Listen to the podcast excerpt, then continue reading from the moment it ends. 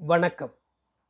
எழுத்தாளர் திரு இமயம் அவர்கள் எழுதிய பிராது மனு எனும் சிறுகதை. உங்களுக்காக வாசிப்பது பாண்டிச்சேரியிலிருந்து ஆதிசிவன். கொளஞ்சியப்பர் கோயிலுக்குள் வந்த தங்கமணி சீட்டு கட்டுகிற இடத்தை தேடினாள். சாமி கும்பிட்டு விட்டு வந்த ஒரு ஆளிடம் கேட்டாள். அவன் சொன்ன மாதிரியே நடந்து சீட்டு கட்டுகிற இடத்துக்கு வந்தாள். ஒரு வன்னி மரத்தை சுற்றி ஆள் உயரத்துக்கு இருபது முப்பது சூளங்கள் ஊன்றப்பட்டிருந்தன. ஒவ்வொரு சூளத்திலும் ஐநூறு ஆயிரம் சீட்டுகள் கட்டப்பட்டிருந்தன. சூளத்தில் இடமில்லாததால் கட்டப்பட்டிருந்த சீட்டுகளின் நூலிலேயே கொத்து கொத்தாக சீட்டுகள் கட்டப்பட்டிருப்பதை பார்த்து ஆச்சரியப்பட்டாள். தான் கொண்டு வந்திருந்த சீட்டை எந்த சூளத்தில் கட்டுவதென்று பார்த்தாள். குண்டூசி குத்துகிற அளவுக்கு கூட காலியாக இடமில்லை. சூளத்தில் கட்டப்பட்டிருந்த சீட்டுகளைப் போல தன்னுடைய மடியில் வைத்திருந்த சீட்டை எடுத்து சுருட்டினாள். சுருட்டிய சீட்டை சூளத்தில் கட்டுவதற்கு நூலில்லையே என்ற எண்ணம் அப்போதுதான் வந்தது. சுற்றும் முற்றும் பார்த்தாள். துண்டு நூல் என்று எதுவும் தரையில் கிடக்கவில்லை. அப்படியே மற்ற சீட்டுகளுக்கிடையே செருகிவிடலாமா என்று யோசித்தாள். காற்றடித்தால் மறுநொடியே கீழே விழுந்துவிடும். சீட்டில் எழுதிய வேண்டுதல் காரியம் நடக்காது. ரோட்டுக்கு போய் பஸ் நிற்கிற இடத்தில் இருக்கிற பெட்டி கடையில் கேட்டு பார்க்கலாம் என்று நினைத்து கொண்டு திரும்பிய போது பக்கத்தில் இருந்த அறைக்குள் ஒரு ஆள் போனான். அவனிடம் ரவ நூல் இருக்குங்களா? என்று கேட்டாள். எதுங்க? இந்த சீட்டை கட்டுறதுக்குங்க. கையில் சுருட்டி வைத்திருந்த சீட்டை காட்டினால் தங்கமணி. வீட்டிலிருந்து எழுதிய தந்தையா? ஆமாங்க. உன் சீட்டு செல்லாது என்று கராராக சொன்னான் சீட்டு கொடுப்பவன். என்னங்க சொல்கிறீங்க பரிதாபமாக கேட்டால் தங்கமணி. நீ பாட்டுக்கு எழுதிட்டு வந்து சீட்டு கட்டி போகிறதுக்கு நாங்கள் எதுக்கு இங்கே ஆஃபீஸ் வச்சுட்டு குந்திருக்கிறோம்? அவன் இலக்காரமாக கேட்டான். நீங்கள் சீட்டு தருவீங்களா? ஆமாம்மா. பிராது மனுன்னு நாங்கள் ஒன்று கொடுப்போம். அதில் தான் நீ எழுதி கொண்டாந்து கட்டணும். அப்படி நீ கட்டினா தான் உன் கோரிக்கையை நிறைவேற்ற சாமியை நான் அனுப்புவேன். இங்கே கட்டியிருக்கிற சீட்டெல்லாம் அப்படி தான் கட்டியிருக்குது என்று சொல்லிக்கொண்டே போய் அறையில் இருந்த நாற்காலியில் உட்கார்ந்தான். தங்கமணிக்கு குழப்பமாக இருந்தது. சீட்டு கட்டப்போ என்று சொன்ன சரோஜாவும் ஊர்க்காரர்களும் இந்த விஷயத்தை சொல்லவே இல்லையே என்று யோசித்தாள். சீட்டு கட்டுவதற்கென்று கிளம்பிய போது நேராக சென்று பள்ளிக்கூடத்தில் இருந்த ஆசிரியரிடம் சொல்லி ஒரு பேப்பரில் எழுதி வாங்கி கொண்டு வந்தாள். சீட்டை எழுதி கொடுத்த ஆசிரியரும் ஒரு வார்த்தை விஷயம் எப்படின்னு சொல்லலை. கையில் சுருட்டி வைத்திருந்த பேப்பரை தூக்கி போட்டு விடலாம் போல கோபம் வந்தது. அதே நேரத்தில் ஒரு பேப்பர் தானே? வாங்கி எழுதி கொடுத்து விடலாம் என்று எண்ணிக்கொண்டு அறைக்குள் போனாள். நாற்காலியில் உட்கார்ந்திருந்த சீட்டு கொடுப்பவனிடம் ஒரு சீட்டு கொடுங்க என்று கேட்டாள். பிராது மனு கட்டணுமா? படிப்பணம் கட்டணுமா? சீட்டு தாங்க கட்டணும். சீட்டு இல்லைம்மா. பிராது மனு பிராது மனு கட்டணும்னா இரநூறு. படிப்பணம் கட்டணும்னா நூறு என்று சொல்லிவிட்டு தங்கமணியையே ஏற இறங்க பார்த்தான். பிறகு மேசை மீது இருந்த மூன்று நான்கு நோட்டுகளை எடுத்து ஒன்றன் மீது ஒன்றாக அடுக்கி வைத்தான். மேசை டிராயரை திறந்து பேனாவை எடுத்து மேசை மீது வைத்தான். சாவியை எடுத்து பக்கத்தில் இருந்த பீரோவை திறந்து லெட்டர் பேடு மாதிரி இருந்த ஒரு நோட்டையும் பில் புக் மாதிரி இருந்த ஒரு நோட்டையும் எடுத்து மேசை மீது வைத்துவிட்டு பீரோவை பூட்டினான். பிறகு தங்கமணியிடம் கேட்டான். என்ன ஊர? கழுதூருங்க இங்கிருந்து ஏமாந்தூரான் தொலைவான ஊரிலிருந்து வந்திருக்கிறேன் என்று சொன்னால் உதவி செய்வான் என்ற நம்பிக்கையில் ஐந்து மைல் தூரத்தை கூட்டி சொன்னார். அப்படின்னா பிராது மனு பணத்தோட நூறு சேர்த்து கொடு. முன்னாடி இரநூறுவான்னு தானே சொன்னீங்க? தூரத்தை கூட்டி சொன்னது தவறாக போய்விட்டது என்று நினைத்தாள். இருநூறுரூவா சாமிக்கு நூறுரூவா சாமியோட குதிரைக்கு லேசாக சிரித்தான். சீட்டு கொடுப்பவன் சிரித்ததை பார்க்காமல் குதிரைக்கா பணம் என்று தங்கமணி ஆச்சரியமாக கேட்டாள். ஏம்மா நீ சீட்டில் எழுதி தர பிராது மனுவை? என்ன ஏதுன்னு கேட்குறதுக்கு உன்னோட வீட்டுக்கு சாமி நடந்தால் வரும் குதிரையில் தானே வர முடியும்? குதிரை சும்மா வருமா? கொள்ளும் புல்லும் தின்னா தானே சாமி சுமந்துக்கிட்டு வரும்? சாமியாக இருந்தாலும் ஆசாமியாக இருந்தாலும் பைசா தான் முக்கியம். புரியுதா? என்று கேட்டுவிட்டு சிரித்தான். என்ன சொல்வது? என்று தெரியாமல் குழம்பி போய் நின்று கொண்டிருந்த தங்கமணியை பார்த்து என்னம்மா பார்க்குற? உங்கள் ஊருக்கு பஸ்காரன் எப்படி உன்னை ஏற்றிட்டு போகிறான் கிலோமீட்டருக்கு இவ்வளோன்னு ரேட்டு போட்டு தானே ஏற்றிட்டு போகிறான் அந்த மாதிரி தான் இதுவும் என்று சொன்னான். சார் புத்தம் புது நகை சார். எங்கள் அண்ணம்மாவன் கல்யாணத்துக்கு முறமை செய்கிறதுக்காக முந்தா நாள் சாயங்காலம் இருந்த அரைக்கா நிலத்தையும் அடமானம் வச்சு தான் நகையை எடுத்தேன். பத்திரமா பொடியில் வச்சு பூட்டிட்டு தான் நேற்று காலையில் வேலைக்கு போனேன். சாயங்காலம் வந்து பார்க்குறேன். பொட்டி திறந்து கிடக்குது. நகையை காணோம். ரெண்டு பவுனும் போயிடுச்சு. பத்திரமா வைக்காமல் எங்கே போனேன் என் பேச்சை கேட்காம அடம் பிடிச்சி நிலத்த அடமானம் வச்சேன்னு கேட்டு நேற்று ராத்திரி புறாவும் என் புருஷன் அடித்த அடி இல்லை உதச்ச உத இல்லை. இன்னைய பொழுதுக்குள்ளார நகை வரலனா உன்னை உசுரோட வைக்க மாட்டேன்னு சொல்லிட்டு போயிட்டான் சார். கண்ணாலத்துக்கு இன்னமும் மூணு நாள் தான் இருக்கு. நகை காணாமல் போயிடுச்சுன்னு சொன்னால் எங்கள் அண்ணன் முன்னாடி நம்ப மாட்டான் ஒரு வழியும் தெரியாமல் நிற்கிறேன் என் கையே வெறுங்கை சாமி. என்று சொல்லிவிட்டு அழுதாள் தங்கமணி. ஏம்மா அழுவாதம்மா. இனிமேல் நகை தேடுறதுக்கு உன்னோட வேலை இல்லை. கொளஞ்சியாப்பரோட வேலை. பிராது மனுவை மட்டும் எழுதி நீ கட்டு. மற்றதான் அவன் பார்த்துக்குவான் எப்படிப்பட்ட திருநா இருந்தாலும் கொளஞ்சியாப்பரோட கண்ணிலிருந்து தப்பிக்கவே முடியாதும்மா. சீட்டு கொடுப்பவனின் பேச்சு தங்கமணிக்கு லேசாக நம்பிக்கையை உண்டாக்கிற்று. சந்தேகத்தில் காரியம் பழிச்சிடுமா சாரே? என்று கேட்டாள். நீ நினச்ச காரியம் ஜெயமாகும். யார்கிட்ட வந்து நீ பிராத மனு கட்டியிருக்கிற? குழஞ்சியாப்பர் புரியுதா? வேட்டையில் அவர் அடிச்சுக்க அந்த ஜில்லாவில் வேறு ஆள் இல்லை தெரியுமா? போலீஸ்கிட்ட போகாமல் எதுக்கு சனங்க இங்கே வராங்க? எம்மா சீட்டு கட்டிக்கிது பார்த்தல. பணம் வாங்குறது எதுக்கு? சாமி விஷயத்தை மறந்துடாமல் இருக்குதான். சாமி மறந்துடுமா சார்? ஆச்சரியமாக கேட்டாள். சீட்டு கொடுப்பவனுக்கு கோபம் வந்து விட்ட மாதிரி தெரிந்தது. வேகமாக கேட்டான். சாமி என்ன? உன்ன மாதிரி வீட்டில் சும்மாவை குந்திருக்குதே? உன்னை மாதிரி அம்மா பேர் பிராது மனு கட்டுறாங்க. அவங்க காரியத்தெல்லாம் முடிக்க வேணாமா? ஒவ்வொரு காரியமாக முடிச்சுட்டு வரும்போது ஒன்று ரெண்டு தப்பி போயிடும். மனுஷனுக்கு உள்ளது தானே சாமிக்கும். அப்படி தப்பி போகிறத ஞாபகப்படுத்த தான் படிப்பணம் கட்டுறது. சீட்டு பணம் வேறு படிப்பணம் வேறையா? ஆமாம்மா. குறிப்பிட்ட நாளுக்குள்ளார உன்னோட கோரிக்கை நிறைவேறலைன்னா நீ வந்து படிப்பணம் காட்டினா தான் அடுத்து உன் காரியம் நடக்கும். அதிகாரமாக சொன்னான். ஒரு தவணையோட முடிஞ்சிருங்களா கல்யாணத்துக்கு இன்னும் மூணு நாள் தாங்க இருக்குதே என்று சொல்லும்போதே தங்கமணிக்கு அழுகை வந்து விட்டது. பிராது மனு கட்டி பதினெட்டு நாளுக்குள்ளார உன்னோட காரியம் முடிஞ்சிடும். அப்படி முடியலனா மறுநாளே வந்து படிப்பணம் கட்டணும். அப்படியும் முடியலனா ரெண்டாவது தவணை படிப்பணம் கட்டணும். அம்மா சீக்கிரம் மனு வாங்கி எழுதி கட்டு என்று சொன்னான். அவனுடைய பேச்சும் நடவடிக்கையும் அவசரமாக இருப்பது மாதிரி இருந்தது. பதினெட்டு நாள் ஆகுங்களா? உயிரற்ற குரலில் கேட்டாள் தங்கமணி. ஏம்மா எல்லாம் ஒரு கணக்குதாம்மா. சாமிக்கு ஓய்வு வேண்டாமா நம்மள மாதிரி சாமிக்கு ஒரு வேலையா? பதினெட்டு நாளையில் முடியலன்னா படிப்பணம் கட்டினா தான் காரியம் முடியும். இல்லைனா முடியாது என்று சீட்டு கொடுப்பவன் சொன்னதுமே தங்கமணிக்கு பகீர் என்று இருந்தது. முடியாது என்று சொல்கிறானே என்று மனம் கலங்கி போனாள். கெஞ்சுவது மாதிரி கேட்டாள். ஒரே தவணையில் காரியம் ஜெயிக்காதா முடியும் முடியும். ரெண்டாவது தவணைக்கே போகாது. சொல்லும்போது அப்படி தான் ஒரு பேச்சுக்கு சொல்லுவான். அதுக்குள்ளாரவே காரியம் முடிஞ்சிடும். கவலைப்படாதா. என்று சொன்ன சீட்டு கொடுப்பவன் வாசல் பக்கம் பார்த்தான். ஒரு ஆணும் பெண்ணும் நேராக உள்ளே வந்து சீட்டு கட்டணுமுங்க என்று சொன்னார்கள். இப்போ தான் முதல் முறையாக வரீங்களா? ஆமாங்க என்று அந்த ஆணும் பெண்ணும் ஒரே குரலாக சொன்னார்கள். இரநூறு கொடுங்க. குதிரைக்கான கட்டணத்தையும் கொடுங்க என்று சொல்லி பணத்தை வாங்கினான். லெட்டர் பேடு மாதிரி இருந்த நோட்டில் அச்சிட்டு வைத்திருந்த ஒரு பேப்பரை கிழித்து கொடுத்தான். பில் புக்கை எடுத்து ரூபாய் பெற்றுக்கொண்டதற்கான ரசீதை எழுதி கையெழுத்து போட்டு கொடுத்தான். பிறகு அந்த பெண்ணிடம் இதில் உங்கள் கோரிக்கையை எழுதிடுங்க. அப்புறம் நேராக ஐயர்கிட்ட கொண்டு போய் கொடுங்க. அவர் சாமி பாதத்தில் வச்சு படைச்சி தருவார். அதை எடுத்துக்கிட்டு இங்கே வாங்க. நான் நூலை வச்சு சுற்றி கட்டி தர்றேன்.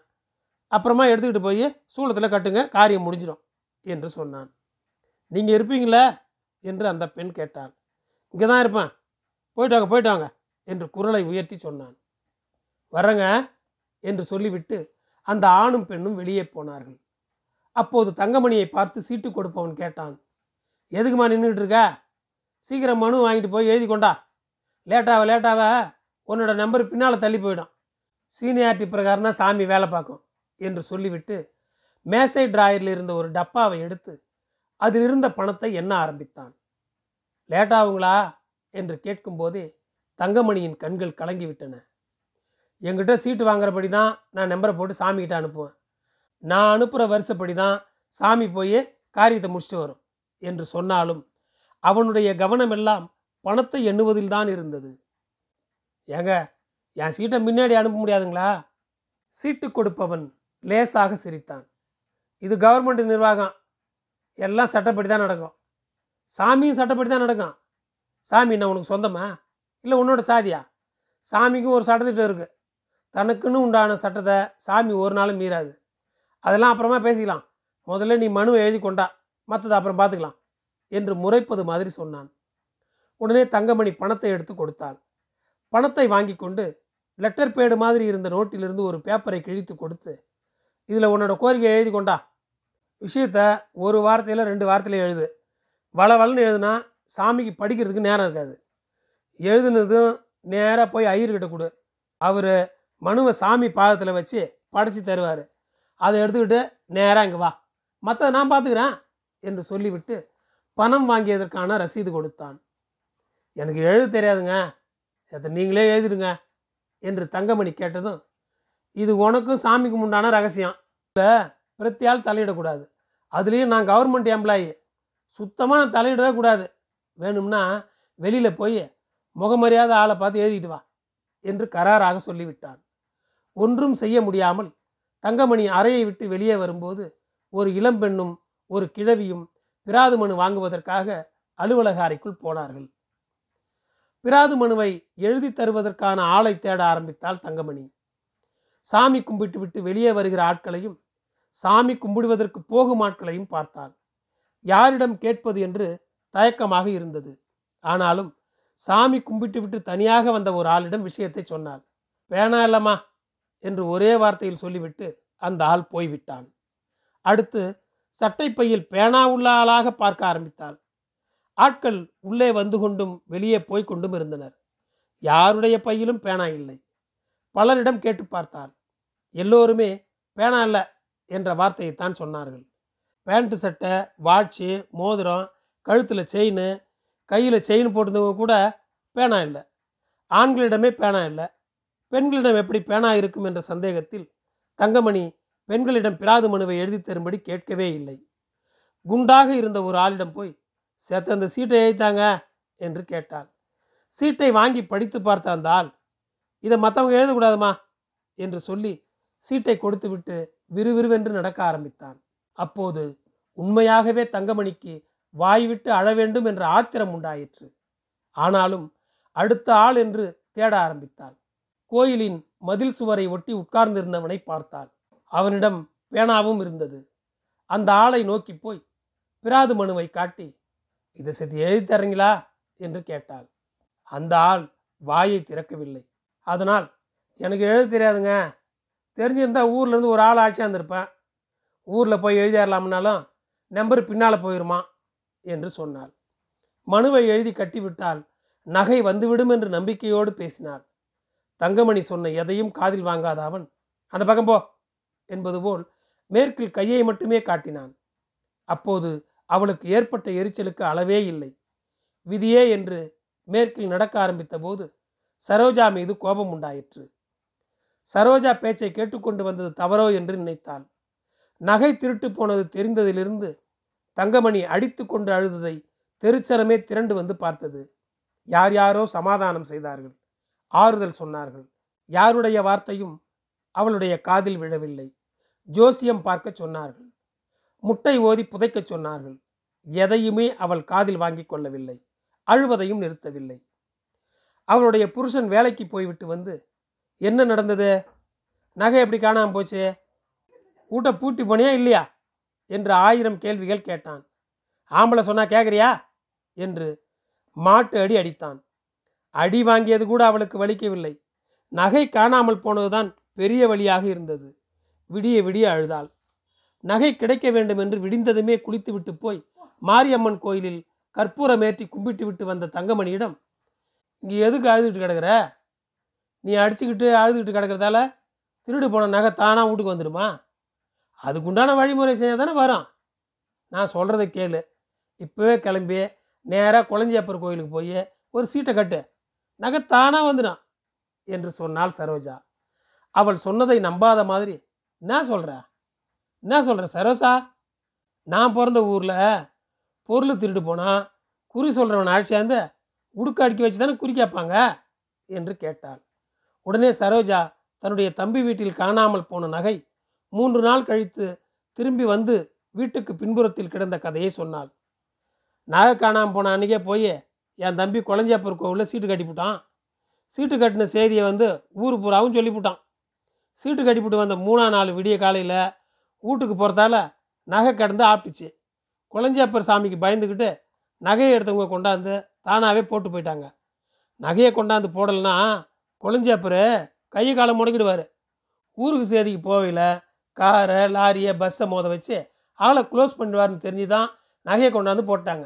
அந்த மாதிரி உன்னோட நகையும் கொண்டாந்து போட்டுருவாங்க. வெளியூர் திருடினா வந்து திருட்டு போயிட்டான். உள்ளூர் ஆள் தான் திருடி இருக்கணும். நீ போய் சீடை கட்டி வர்ற வழியை பாரு. சரோஜா சொன்னதை சந்தேகப்பட்டது மாதிரி நீ சொல்கிறது நெசமா? என்று கேட்டாள். பொய் சொல்கிறதெல்லாம் எனக்கு என்ன வரப்போகுது? நாலு மாதத்துக்கு முன்னாடி என் தம்பி வீட்டில் எட்டு பவுன் நகை காணாமல் போனது நெசம். சீட்டு கட்டின மூணாம் நாள் நகை திரும்பி வந்து வீட்டுக்கு போகிறதால கிடந்தது சத்தியம். இது நான் சும்மா சொல்லலை. என்னோட மூணு புள்ள மேலே சத்தியமாக சொல்கிறேன் என்று சொல்லி சத்தியம் செய்தாள். சரோஜா பொய் சொல்கிற ஆள் இல்லை. நல்ல மனசுக்காரி என்று தெருவில் அவளுக்கு ஒரு பெயர் இருந்தது. அவள் எதற்காக வந்து தன்னிடம் பொய் சொல்ல வேண்டும் என்று யோசித்தபடியே இந்த நேரம் பார்த்து என் புருஷன் இல்லையே என்று ஆதங்கப்பட்டாள். இப்போ எதுக்கு உன் புருஷனை தேடுற? என்று கோபமாக கேட்டாள் சரோஜா. நகையை திட்டு கொடுத்தும் இல்லாமல் ஊர் சுத்த போயிட்டியான்னு கேட்டு அடிக்குமே என்று சொல்லும்போதே தங்கமணிக்கு அழுகை வந்து விட்டது. அது வர்றதுக்குள்ளார நீ போயிட்டு வந்துடலாம். கிளம்பி ஓட. கண்ணாலத்துக்கு இன்னும் மூணு நாள் தான் இருக்கு. இந்த நேரத்தில் என்னை கொலை வாங்கி போட்டாங்களே. சாகுற வரைக்கும் பாடுபட்டாலும் ஒரு நேரத்தில் என்னால் ரெண்டு பவுன் வாங்க முடியாது. என் பொருளை எடுத்தவங்க நல்லா இருப்பாங்களா? நாதி ஏற்று போவாங்க. வாய் விட்டு அழுதாள். சொன்னதையே சொல்லிக்கிட்டு கிடக்காத. இப்போ போய் சீட்டை கட்டிவிட்டு வா. ரெண்டு நாளையில் நகை வருதா இல்லையான்னு பாரு என்று சத்தியம் மாதிரி அடித்து சொன்னாள் சரோஜா. அவளுடைய வார்த்தைகள் தங்கமணியின் நெஞ்சில் குளிர்ச்சியை உண்டாக்கின. தொடர்ந்து சரோஜா கட்டாயப்படுத்தவே நேற்று சாயங்காலத்திலிருந்து அழுத களைப்பு புருஷன் அடித்ததால் ஏற்பட்ட களைப்பு நேற்று இரவு எதுவும் சாப்பிடாததால் ஏற்பட்ட களைப்பு நகை திருட்டு போனதால் ஏற்பட்ட பதைபதைப்பு என்று எல்லாமும் சேர்ந்து அவளை துவண்டு போக வைத்தாலும் நகை திரும்ப கிடைத்துவிட்டால் போதும் என்ற ஆசையில் நகை கிடச்சிட்டா உனக்கு கரியும் சோறும் ஆக்கி போடுறேன் என்று சொன்னாள். அதெல்லாம் அப்புறம் பார்த்துக்கலாம். இப்போ நீ கிளம்பு என்று சரோஜா சொன்னாள். சரோஜாவின் பேச்சை கேட்க கேட்க சீட்டு கட்டினால் போதும் நகை எப்படியும் கிடைத்துவிடும் என்ற நம்பிக்கை ஏற்பட்டது. சரோஜாவிடம் ஐநூறு ரூபாய் கடன் வாங்கி கொண்டு பஸ்ஸை பிடித்து ஓடி வந்தாள். இப்படி அலைய வேண்டும் என்று தெரிந்திருந்தால் சாயங்காலம் வந்திருக்கலாம் என்று யோசித்தபடியே அங்கே இருந்த தேங்காய் கடைக்காரனிடம் வந்து பிராது மனுவை காட்டி எழுதி தரும்படி கேட்டார். அவன் சற்று தள்ளி உட்கார்ந்திருந்த ஆளிடம் யோ இந்த சீட்டை எழுதி கொடு என்று சொன்னான்.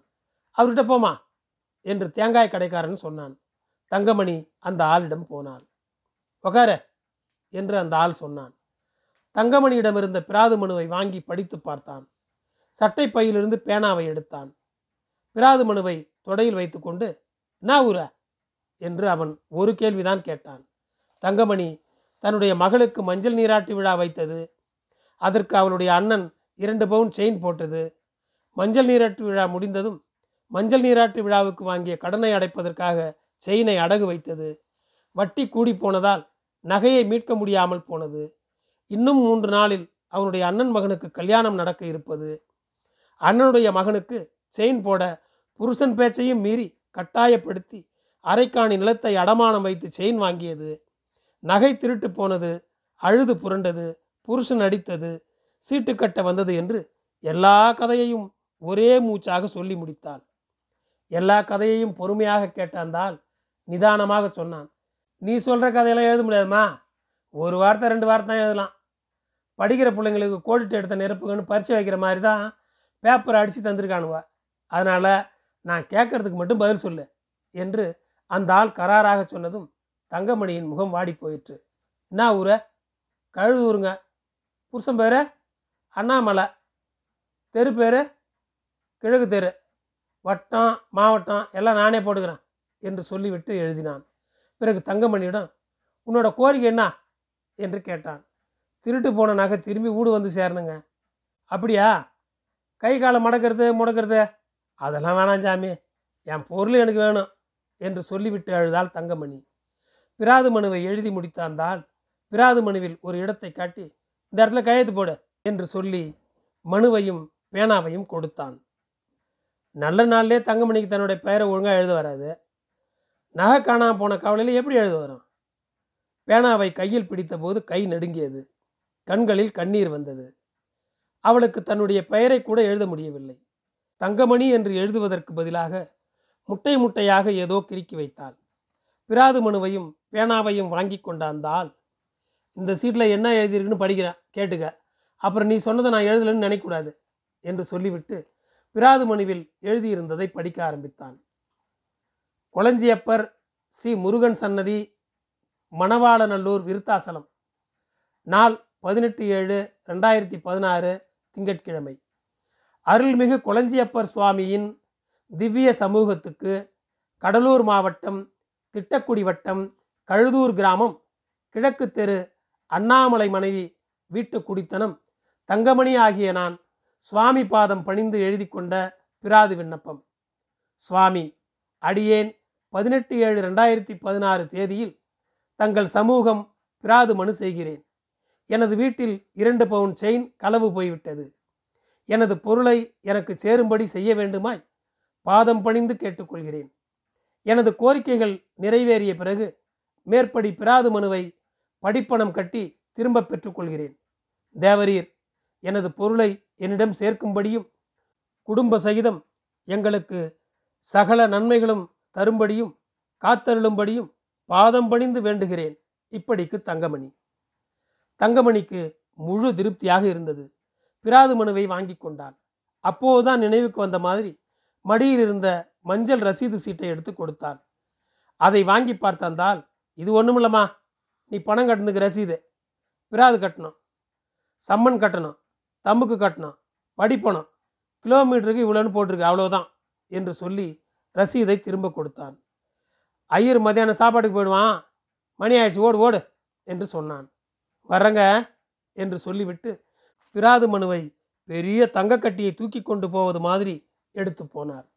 ஐயர் மனுவை வாங்கி அர்ச்சனை செய்து உடனேயே கொடுத்தார். மனுவை எடுத்துக்கொண்டு வேகமாக சீட்டு கொடுப்பவனுடைய அறைக்கு வந்தாள். ஒரு நொடி கூட தாமதமில்லை. பிராது மனுவை வாங்கி சரியாக சுருட்டி நூல் போட்டு கட்டி சூளத்தில் கட்டி விடுவதற்கு ஏற்ற மாதிரி நூலையும் இணைத்து மஞ்சள் குங்குமமெல்லாம் தடவி தந்தான். ஐயரிடமோ சீட்டு கொடுப்பவனிடமோ ஒரு நொடி தாமதமில்லை. இரண்டு பேரும் அப்புறம் என்று சொல்லவில்லை. போன உடனேயே வேலை முடிந்தது நல்ல சகுனம்.